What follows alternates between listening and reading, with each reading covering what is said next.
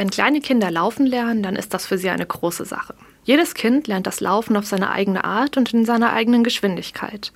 Und doch haben kleine Kinder etwas gemeinsam.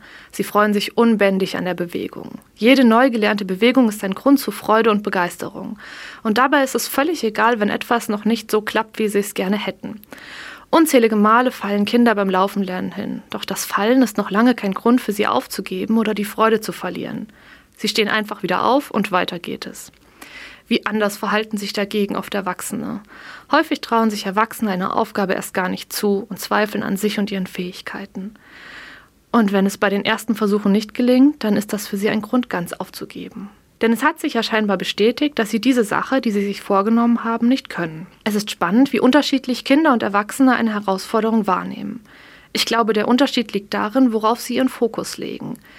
Wenn ich zu sehr auf meine Ängste und Zweifel schaue, dann konzentriere ich mich zu stark auf sie. Ich habe den Kopf dann nicht mehr frei, um auf mein eigentliches Ziel zu schauen.